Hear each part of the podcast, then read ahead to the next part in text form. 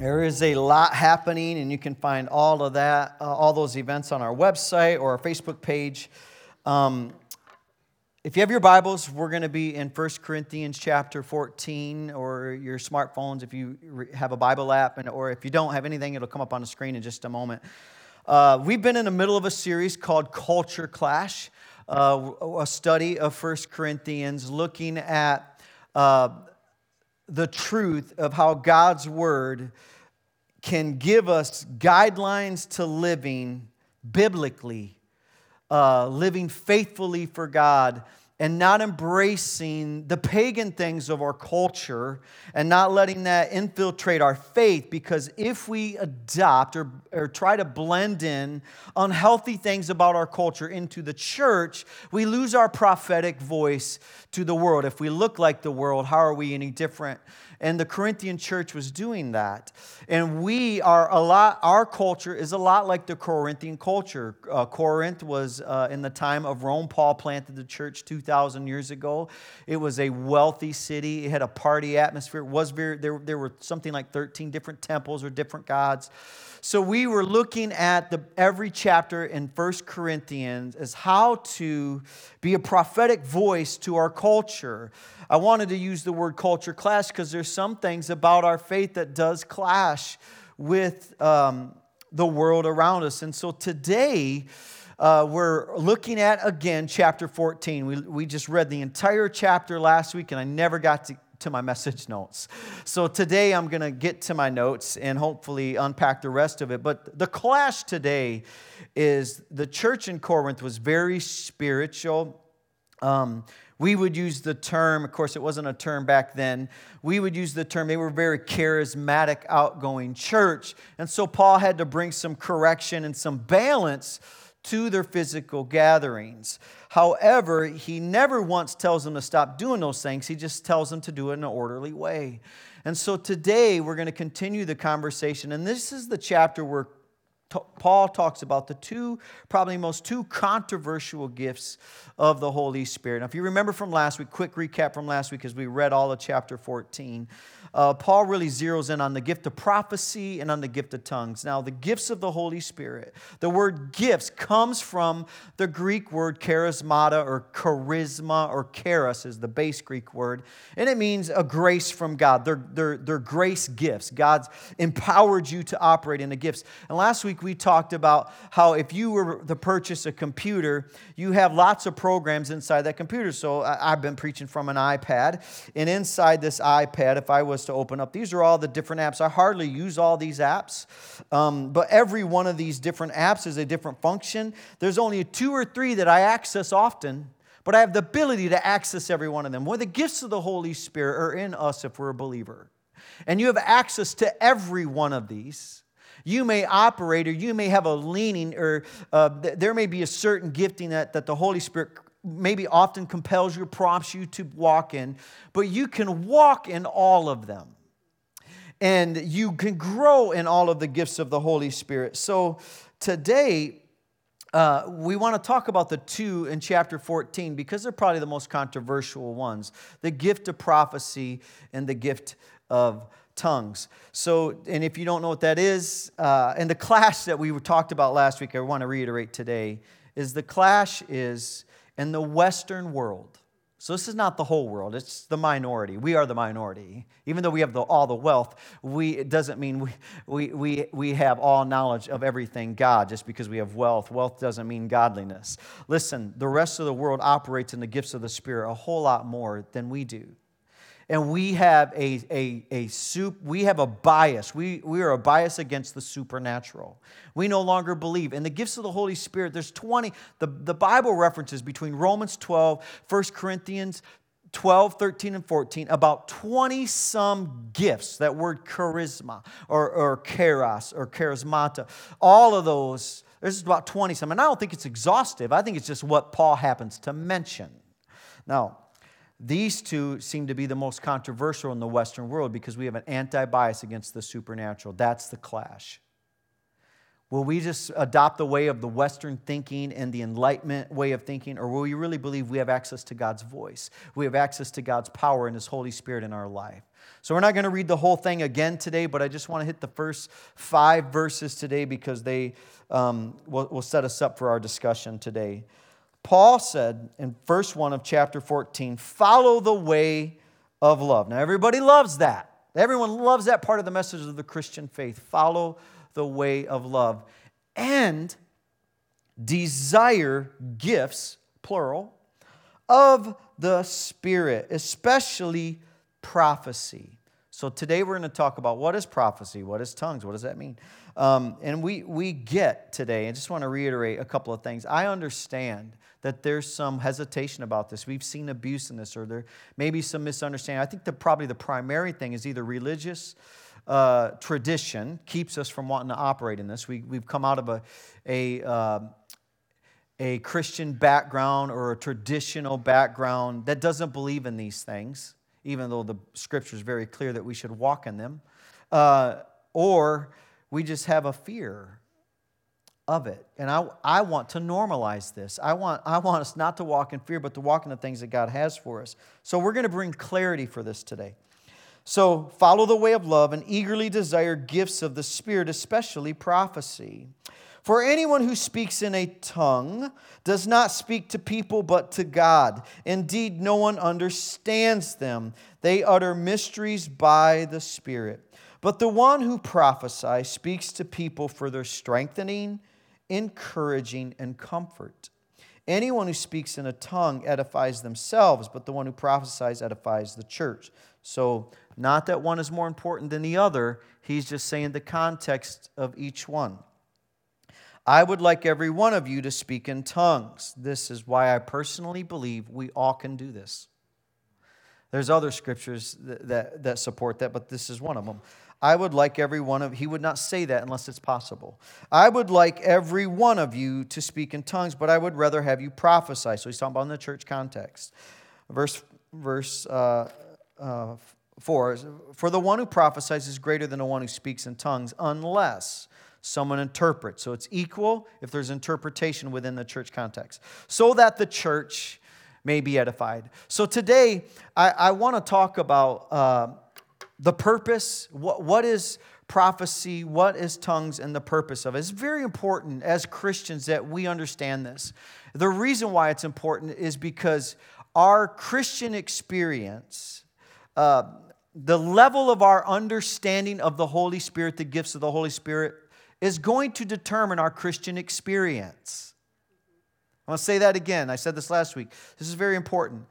The level to which we understand and operate in the gifts of the Holy Spirit is going to determine our Christian experience. And the reason why is, is because um, he says, My people perish for the lack of knowledge. And so we can look at other people and say, wow, they, they seem to be doing it. Well, they probably are walking in the gifts of the Spirit. So I want to talk about that because the clash is this some believe the power of God and the gifts of the Spirit ceased 2,000 years ago after the apostles died. There's nothing in scriptures that tell us that. In fact, even early church fathers, after the apostles, you see them operating in the gifts and functioning of the Holy Spirit. And so, so it's never ceased, but there's some that believe that. And out of that theology, we will live out that tradition. And so therefore, we'll not walk in all the full and the, the impact that we have uh, of the Holy Spirit. So today, I want to talk about the purpose of prophecy and the purpose of tongues. So let's start with the gift of prophecy because that's the one he said he would. Paul puts limits on tongues. In the, in, in, in the context of the church, he puts parameters, is probably a better way to say it. He doesn't limit it because he says don't forbid it, but he puts some guidelines and some parameters on both prophecy and tongues. So Number one, here's the purpose of the gift of prophecy. Now, let me just be clear. When I say prophecy, I'm not talking about Old Testament, Isaiah, Jeremiah, Ezekiel type prophecy. We're not talking about old time prophets who prophesy in times or prophesied the Messiah. That's on par with Scripture. No, no, no. It's not what we're saying. We're talking about the gift of prophecy that is in us from God, the New Testament. So here's what it means it's to share a message of encouragement imparted by the Holy Spirit. How do we know this? Because we read in verse 3 the one who prophesies speaks for the strengthening, encouraging, and comfort of the church or the people in church. Uh, the second piece I want you to understand about this so, when, when we're walking in the, in, the, in the gift of prophecy, we should be strengthening people and encouraging them and comforting their hearts. It expresses the heart of God to other people. So, um, when we're talking about strengthening, and we're talking about encouraging, we're talking about bringing comfort to people. I don't think Paul's being exhausted, but he kind of he's, he's wanting them to know this is why you would do this. This this is for the all the gifts of the Holy Spirit should at some point because they're from God not only be benefiting us but be benefiting the other people. Listen, the enemy wanted will want to discourage you in your present. So sometimes when we are discouraged, God will prompt us with a word to bring encouragement to somebody. The enemy will, will want to talk to you and speak and try to bring definition about your past, right? So uh, he, he, he'll want to condemn you for maybe the way you live. Brings it. Well, the Lord could use and prompt somebody through, through the prompting of the Holy Spirit to speak a word of encouragement or a strengthening to you if you're experiencing that. Look, we need the voice of the Holy Spirit because the, the voice of the enemy will try to discourage you, will try to condemn you, will, will try to rob you of your future. And it takes the power of the Holy Spirit. This is important. It takes the power of the Holy Spirit to strengthen and encourage in a godly way. So, years ago, when I was a worship pastor, I was uh, leading worship in Indiana at a, a worship conference. And we ended the, the conference with a night of worship, and uh, this young man who, who uh, came forward at the end, he, he was like, That was amazing. And he said, I've walked away from my faith. And he's sitting there and he's, he's weeping as, as he's telling me this. And he's talking about like that night how he encountered God. And, and so we're talking. And as he's talking to me, the whole time I'm hearing in my mind sexual confusion. This is this thought. And this is how the gift of prophecy, the word of knowledge, or even the word of wisdom works. So, uh, you know, Paul's uh, focusing on prophecy in this, but the gift of prophecy, the gift of discernment, the gift of knowledge, the word of knowledge, or the, or the word of wisdom, and we, we wouldn't think those have ceased, would we? Certainly, discernment still available to God's people. Certainly, we should be walking in wisdom. I mean, James chapter 1 tells us to pray for it. Uh, the gift of wisdom, the gift of knowledge, like these things still are functioning believers. So we don't want to dismiss prophecy in tongues just because we don't understand it. But prophecy works like the word of knowledge. And what happens is this God giving you a word of encouragement to somebody else. Simply, that's what it is. And so I'm hearing as he's talking to me, and I think this was a word of knowledge coming on me. I kept hearing sexual confusion. At first, I thought that's me, but it wouldn't go away. And it was like it was echoing. It kept, it kept repeating like a repeater in my mind, in my spirit. And it was getting louder in my spirit to where I just cannot ignore this. And so I just, I just stopped him. I never met this guy. And so I just simply said, Hey, can I stop you for a second? He's like, Yeah. And he's going on, like, I'm giving my heart back to Jesus. He got saved again, re- rededicated his life that night in the night of worship. And I said, Listen, I hear the word sexual. I don't know if this means anything to you, but I hear the word, I, I hear the, the, the phrase sexual confusion just keeps coming to my mind. Does that mean anything to you? And then he really starts weeping. And he says, Yes, I've been living so sexual immoral. Now, listen, the purpose of prophecy is to strengthen and to encourage. He needed to be strengthened in, in a certain way. Now, most people fear, like, I don't want a prophetic word. God's going to call out my sin. Normally, that doesn't happen. Uh, but in this point, it's never to shame, it's, it's never to bring public correction in front of people. This was a private moment. And so I'm just, so I'm ministering to him personally. And I say, Hey, I hear this word. Uh, does that mean anything? He said, Yes. And he has this moment of repentance before the Lord. There's this restoration. And that is in part how the gift of prophecy works. Last week, um, last Sunday night, we drove up to Ludington, Michigan to be part of their prophetic presbytery. And so, what that is, is we, we prayed for uh, three different couples. We don't know their names, we don't know who they are, but myself, Pastor Lee, another pastor, uh, drove up to Ludington and we prayed for these people. It is a public service, and we just prayed all week long, and God would give us words for them. And it was crazy. For instance, the last person that the last couple we spoke to, as the Holy Spirit was giving impressions, we would write them down all week long and we'd share, as I prayed for you, this is what the Lord gave me. Really simple. We try to, we, we, we think it's this heaven's parting. Angels appearing and like a scroll and a hand writing on a scroll right in front of us, and it's a super dramatic. And now God could certainly do that, but really it's just impressions that He drops into our hearts and our minds and our spirit. It's not weird. Uh, and I'm sure God can do that. I mean, we've seen that in scriptures. He did that for King, I believe it was King, one, one of the kings in the book of Daniel, like he sees a hand. However, most of the time, it's just the Holy Spirit prompting something in your spirit. So that's what we're doing all week long. We're praying for these candidates, leaders at this other church. We don't know their names, and we do that on purpose because we don't want we want it to be above reproach that we're actually hearing God for them. So the third candidate, uh, she's uh, a couple up there, and while I was praying for her during the week, I just seen her, uh, a, a, woman, in a schoolroom writing on a chalkboard. And I seen like you know young people gathering around her, and uh, so I said the first thing out of my mouth. I I can't remember her name, but I I said, "Hey, when I prayed for you, what I seen was," and I shared that what I seen, and the whole church starts laughing because she's a teacher. And then I start talking about uh, I wonder if there's a call in your life to minister to young couples and to mentor other couples and marriages in the church. And her and her husband start laughing. The church starts laughing because they were running the marriage uh, program and mentorship for that church. See, and what is happening, I'm strengthening the calling on her life as a teacher. It's a prophetic word, and I'm strengthening, I'm affirming, like, yes, you're in the right vein. And this thing you're doing with marriage is yes that's the, the, the gift. Uh, uh, has that not showed up yet? Because I've been teaching it. I'm sorry. Can you put that up? I thought I, yes. I read all this, but I'm just realizing that didn't go up in front of you guys. Here is the purpose to share a message of encouragement imparted by the Holy Spirit. It should strengthen, encourage, and comfort and expresses the heart of God to others. Take a picture of that if you're writing notes, because I'm moving on to the next one. Uh, that's the purpose of prophecy. And you say, well, how does that work? It, well, you get be with you and the Lord, and we're going to talk about how, how to unpack it in just a minute. How does it work? Is just moments with God, spending time with God, and He'll deposit things in your heart for people. Now, probably the most controversial one is tongues. So, the purpose of tongues, here it is, throw it up. Purpose of tongues. Yes, thank you.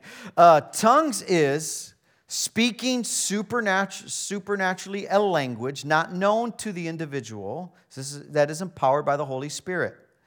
This is all over the book of Acts. This is all over 1 uh, Corinthians chapter 12, 13, and 14. Now, this is the one that is the most controversial in our culture. It's not controversial in the rest of the world. It's just the Western culture because we have a supernatural antibias. We don't believe that this could happen. However, there are 600 million Christians who pray in tongues. But somehow, in our Western intellectual superior knowledge, those 600 million all have it wrong.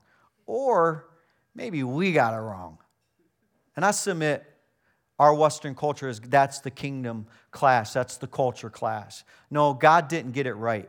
Uh, or God, uh, we got it wrong. God got it right. It wasn't like God was up in heaven and had a bad day and said, let's just throw out the most controversial gift out there. It's, you know, he wasn't like, it wasn't like God was drunk and said, let's give him a crazy one. And like the gift of tongues. And, but most people in our culture fear this. But you talk to any missionary in developing nations or anywhere who are on a missions field in the southern hemisphere, they are encountering the demonic. They, they are having real deliverances. They, they, they, they get a prayer language because they don't know, because there is, they've run out of words to pray, so God has to give them a prayer language. Listen, it is supernatural, certainly, but is available to all of us. So, the purpose of tongues, what we read in verse 2, is they utter mysteries by the Spirit. Tongues is speaking supernaturally a language not known to us as an individual, but it's empowered by God. It's a prayer language. This would, I say, the primary reason that, uh, uh, and what we see in 1 Corinthians 14. This is the primary reason Paul says we are to use it as a prayer language. We read this last week. If I pray in a tongue, that's where that term comes from prayer language. If I, verse 14, if I pray in a tongue, my spirit prays, and anyone, and what we read this morning, anyone who speaks in a tongue edifies themselves. Paul isn't saying that as like, that's, that, you know, that it's a selfish reason. No. And Jude tells us the same thing that we're to pray in the Spirit. Romans 8 is another verse in the Bible. It says that we do not know, we do not know how to pray. So the Holy Spirit with um, with uh, utters and groans. He's, he's talking about a prayer language. Because the purpose of this is there would be things that we don't know how to pray. It's mystery to us, but not to God. That's why Paul said they utter mysteries by the Spirit. Number three, it strengthens the church when accompanied by gifts of interpretation. Now, I do think that Paul does give some parameters and limits this in the church gathering. He tells us why. Last week we read because people uninformed, two reasons. Uh, one, uninformed, they don't know it. Um, and two, they think you're crazy. He did say this, that they'll think you're out. If you do this in public settings without the proper context and the right explanation, they'll think you're out of your mind. And I think that we should um, heed God's word. And so, if you ever hear, and it's very rare, because three times in my 25 years in ministry have I ever prayed in my prayer language publicly. In, in on a Sunday or a Wednesday or you know a, a, large gathering. I've certainly done it in community groups, and I pray unapologetically. By the way, I have a, you should know this about your pastor. I have a prayer language. It was um, it's the thing that just changed. Changed. I said shared this last week. It just turned my life around. It's the thing that, that, that, that, that compels me. And every single day, I pray in the Spirit. I have a prayer language. And I do what Paul says. If you go back and reread for, uh, chapter 14, he says, I will pray with my understanding, with my own you know, natural language, born language, which is English, and I'll pray in the Spirit. I'm going to do both. Uh, the reasons why God gives us this uh, is one, He may give you a prayer language for evangelism. Acts chapter 2 talk this is where we first see this in the Bible. Um, in Acts chapter 2, 120 believers are praying together. God gives them all a language they did not know, but it was a known language to others. This is the rarest you actually see. So some people say, well, unless it's that, it's, it's not godly. No, no, no. That's actually, you have less scriptural support for that than any others. However, I do know a, uh, one of my in laws, their mother uh, is, is part Indian, and she, this was back in the, I think, the late 70s, early 80s. She's on an Indian reservation where there was a tent meeting, Christian tent meeting, and they're evangelizing to this Indian tribe. And she's there, she hears the message of Jesus for the first time. And uh, so she's at this Indian reservation. She doesn't know the dialect or the native language of, of her tribe, but because she you know grew up in Michigan and, and learned English. Uh, so she's just learning about her heritage as an Indian. But she's at this, this big tent revival thing. She gives her heart to the Lord. And as she's walking down the aisle, she said she, a language came on her like the Holy Spirit came on her and a language started coming out of her mouth. She had no idea. She, she didn't know what was happening. And she said it was beautiful. It was life giving. She's, she's like ecstatic, just like what is going on? And, and she's walking down the aisle, and the tribal, uh, the Indian tribe was astonished because they knew her, knew that she didn't know her language, but she was speaking the native language of that Indian tribe. Right here in the United States. Don't put God in a box. And don't let your tradition or your theology or bad theology, if you learn from another denomination that want that that claims to that this is their base. When I'm like, are you reading the Bible? Because it's all over our script, all over the book of Acts. Like I, um, four or five different chapters Acts chapter 2, Acts chapter 8, Acts chapter 19, and then one in between there with Paul at, or, or um, Peter at Cornelius' house. So one reason would be evangelism. Another reason, as we read today in 1 Corinthians, is strengthens the church with the gift of interpretation. So, what that would be is someone who has a prayer language and feels like I should pray in the Spirit. It, it's going to be a now word for the church, but it's going to come. And we don't know why the Lord would do it this way, but we see um, allowance for that in Scripture. So, someone comes up, and I've done this before where I've prayed in a prayer language uh, I think a couple years ago during our Seek series, this happened on a Wednesday night. I prayed in a prayer language, and uh, Kyle, one of our prayer partners, got the interpretation. So it has, in a public setting, the, the guidelines of Scripture is you pray in that language, and then someone interprets it. So we might wonder, like, why would God give us, why would God ask us to do this or invite us to? Because it's the one thing you can't control. You can control if you allow it or not, because God's not going to force us. And, and what I've learned, it seems to be the one gift that maybe unlocks all the others.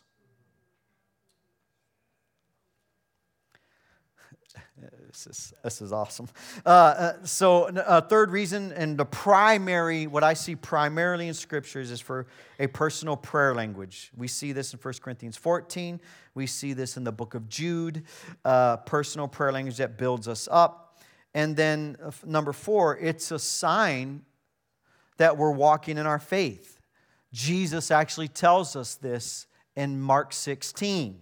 These signs will follow those who believe. They will cast out demons. They will heal the sick. They will speak in other tongues. That's in your Bible? Uh, unless you just dismiss that. I will not dismiss the words of Jesus. He tells us it's a sign. And we get excited about a missionary who encountered a demon. And we're like, yo, that's amazing. Oh my gosh, he encountered a demon. And, uh, but we're like, oh no, not that tongue thing. well, Jesus, you're picking and choosing which ones you like. And this is the clash, isn't it? Listen, Paul said in verse 1 that we are to follow the way of love, exalt love. And he said, and desire gifts of the Spirit. So we exalt love, but we do not downplay the importance of the Holy Spirit working in our life. And let me just pause and say something. Uh, um, my heart, I want, I want to share my heart as a pastor and before we move on. God is my witness. Like our heart is to gently lead people into this. There's no shame if you do this or don't. If you pray in the Spirit, you're not better than someone who doesn't. And I think Paul is very clear that love is the great equalizer. And he actually says, if you do that and you don't have love, it's nothing. Which is why he, he's bringing both. He says, follow the way of love, but don't downplay it either. So for us, this is a very open handed issue.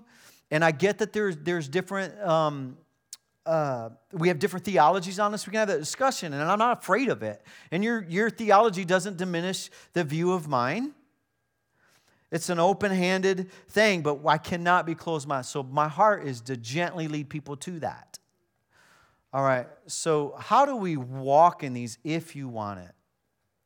I can't believe I'm just out of time again. Uh, how, how do we activate the gifts of the Holy Spirit in our life? Number one, we have to be convinced they're actually for us. So you may have a religious tradition that has taught you otherwise. And I'm just going to just honestly say you've been under bad theology. I think it's bad theology to say that the gifts of the Holy Spirit don't operate anymore. They have no verses that support that. They, they have one verse that they improperly use her, hermeneutically. The reason why you have to be convinced is because if you're not convinced, you're not going to receive it. You cannot receive what you doubt to be true. You cannot receive any of these gifts of the Spirit if you doubt them. They're in you, though. They're, they're in you. And you, if you don't earnestly desire them, uh, you'll be resistant to it. 1 Corinthians 14 1, uh, we'll read it. Uh, it's not on the screen, but I just want to reiterate follow the way of love or eagerly desire. This word follow and desire in, that for, it, in the Greek is what they call the imperative command. And what it means, it's not a, it means it's not a suggestion. Well, So when Paul says follow the way of love, he's not suggesting it. Hey, if you're going to be a Christian, you might want to consider being a loving person. No, it's, it's not a suggestion. It's what they call the, it's imperative. As a believer, you do this. And, and eagerly desired gifts of the Spirit. Both imperative commands. Exalt love, but don't downplay this, right? So you have to want it. Um, number two, prepare your heart and ask the Holy Spirit to empower you. It's really this simple that we just say, God, I want this. Because when Paul tells us that we can eagerly desire this, this word desire in the Greek means to be zealous for, to burn with desire, to pursue um, intensely, to desire intensely. In the negative sense, the, it's associated with, with the strength of envy or jealousy.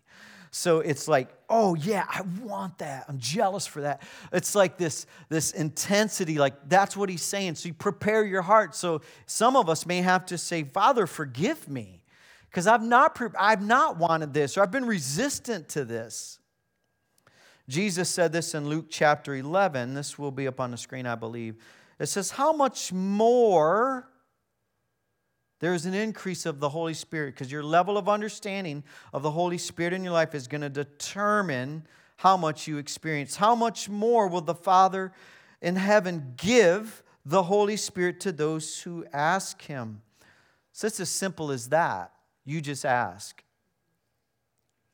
So today we're not going to have altars filled with people and come and get your prayer language. You could do this in your car if you wanted to. Um, Jenny's grandmother was kind of the first spirit filled believer I really got to know.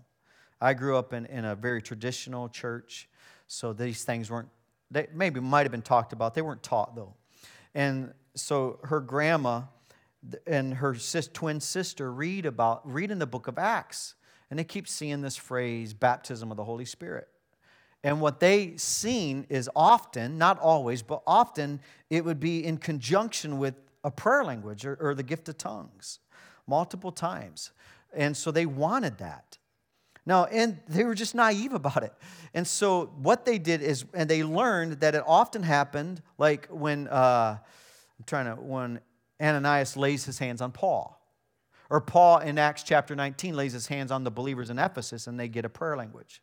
So that's, that's what they see. So they just do that. And so they say, well, let's do this. Let's just, I want a prayer language. You want I don't know if they, they might have called it gift of tongues. I, I can't remember how she shared it with me, but she said, so grandma put her, sis, her hands on her sister and they prayed, Lord, fill her with the Holy Spirit. And, and then her sister did the same thing. Nothing happened. They felt God, but nothing really happened. So then, uh, it's Jan and, uh, Joe, yeah. Joe is her sister. So uh, Joe goes home. This is before cell phones. So she's in the car driving, and as she's driving, a prayer language comes on her. She just starts praying out loud. And, and just a prayer language comes on her. And as she's as she is left, Jan at home gets prayer language. Says uh, about 15 minutes later, the phone rings.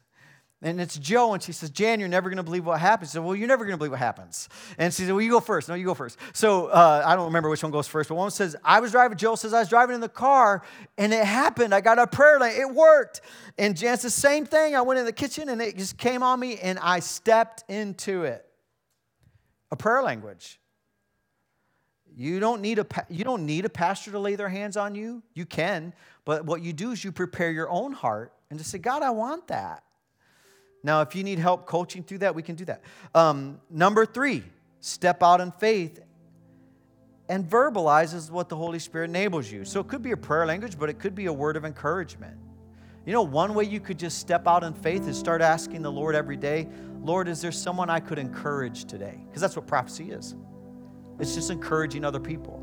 And let the Holy Spirit prompt you in someone's face would come to mind, or, or someone's name might come in your spirit, an event might come up, and uh, you may remember that someone's going through a, a difficulty, and the Holy Spirit reminds you of that. And now you can step into in prophetic encouragement to that person. It could also be a prayer language. I shared last week that I had to step into it. God's not going to grab your jaw and make you say things to people. God loves you. This is the Holy Spirit talking through me. He's not going to do the same thing with tongues.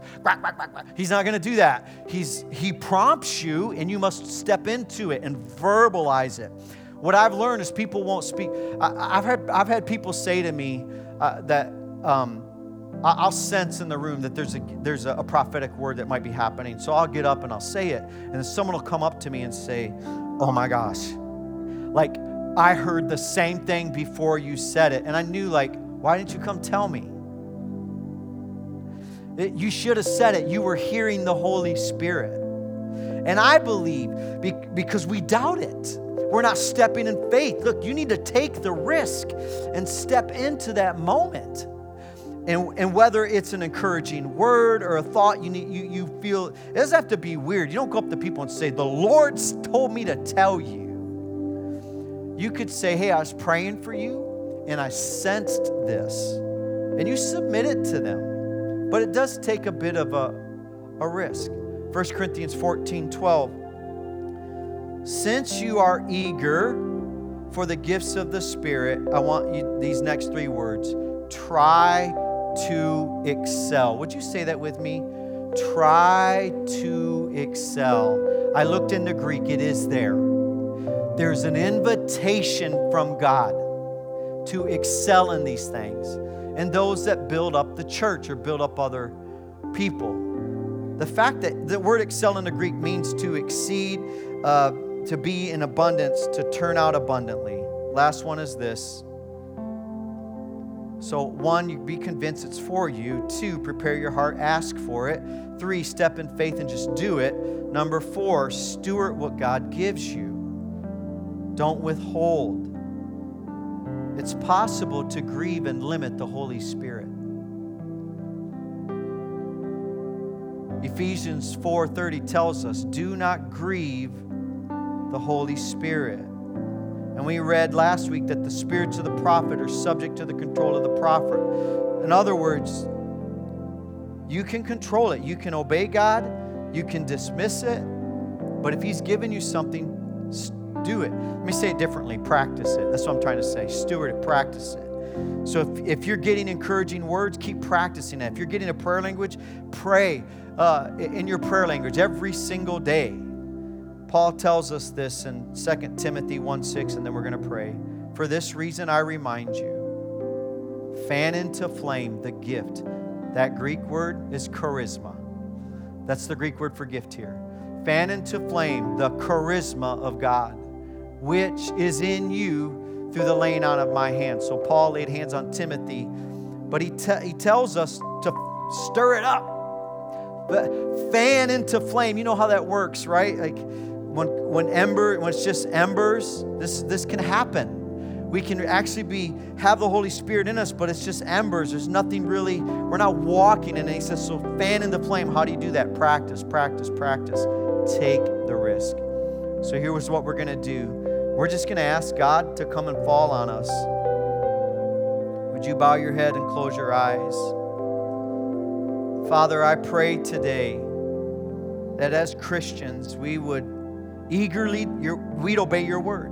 We'd follow the way of love and eagerly desire these things so that we can speak encouraging words to the person that needs encouraging word, so that we can speak a word of comfort to the person who needs comforting, so we can give a strengthening word to someone who needs an, affirm, an affirming word. Father, so that we could use and, and, and step into a prayer language so that we could build our own faith. So if you're here this morning and you just want the Holy Spirit, more of the Holy Spirit, and Jesus invited us to do this, if you just want more of the Holy Spirit, just lift your hands and we're going to ask Him to fall. Father, all over the room, you see hands being lifted up, and I pray, Come, Holy Spirit. Holy Spirit, come. Jesus, you said if we who are evil know how to give good gifts to our children, how much more would you would the Father in heaven give the Holy Spirit to those who ask. And Father, I pray for a supernatural outpouring of the Holy Spirit. Lord, that we would step into encouraging words, discerning words, knowledgeable words, wise words. Father, that we'd have a prayer language if we wanted, that we just get in our car today, that we just in our prayer closet tomorrow morning, we just pray in the Holy Spirit. Father, I pray Holy Spirit, come as we submit this to you in Jesus' name.